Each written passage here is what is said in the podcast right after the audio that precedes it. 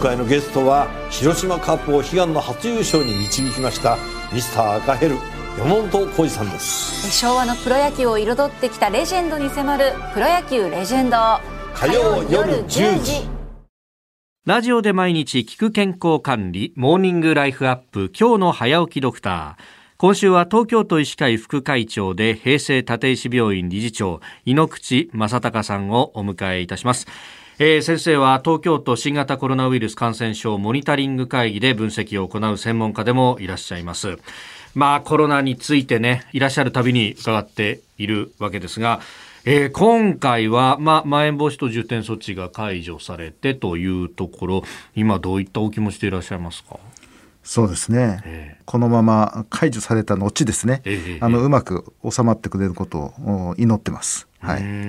収まってくれることを祈っているということは、まあ、なんというか、あの、収まりきったから解除っていうよりも、まあ、その流れが見えたところでの解除、この先が重要ってことですか、うん、そうですね。まあ、もちろんあのその感染症ですから新型コロナの感染症はあ皆さんがご存知の通り人が集まって、えしまうとどうしても感染が広がるっていうところがありますので、はい、まあ、あのそういう疫学的な話で言うと感染しやすい状況が生まれてくるっていうところがありますよね。それからあのもうご存知の通りですけれども、はい、そのオミクロン株の中の,、その BA.2 という系統がありますけれども、そのそれに置き換わるとその感染力が強いことも分かっておりますので、はい、まあ、感染再拡大のその可能性が一方ではあるし、もう一方ではあのワクチンが進んできてますので、はい、まあ、再拡大していく力と、はい、抑え込もうという力のバランスこれがうまくいってですね、はい、増えることなく落ち着いてくれることを祈ってますそういうことです。まあ、このオミクロン、最初に、まあ、海外の事例ですけれども、南アフリカだとかで話題になったのは、去年のもう秋口の話でありました。で、その頃から、じゃあ3回目の接種についてもっていう話があって、ずっとこれ、追っかけっこ続けてきたっていうわけですよね。まあ、あの感染がこれほど早いというのは、えー、あその思っていなかった。それから、うんあの2回接種の効力がですねこれほどオミクロンに通用しないものだということも、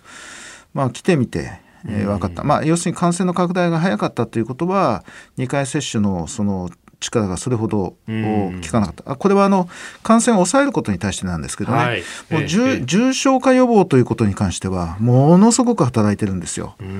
れはあのワクチン打ってる人と打ってない人の間ではですね相当の差がありますので、はい、重症化予防はすごい力があったんでこれが今の日本を日本の現状なんですね。えー、感染予防はできてないけれども、はい、重症者は少ないというところが今の現状です。先生はあの感染の、ね、状況の分析のみならずそこからこうどう病床をこう作っていくかその対処についてもずっとやってらっしゃいました。どの辺が今回のこの第6波きつかったですか？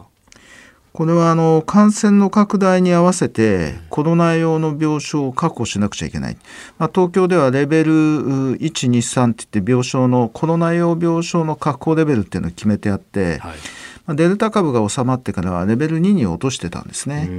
で通常医療を一生懸命やりましょうっていうフェーズにしてたんですが、はい、このオミクロン株の感染のスピードが速いためにですねあの早めにあのレベル3ということで、オミクロン株に合わせた病床確保というのを進めたんですね。はい、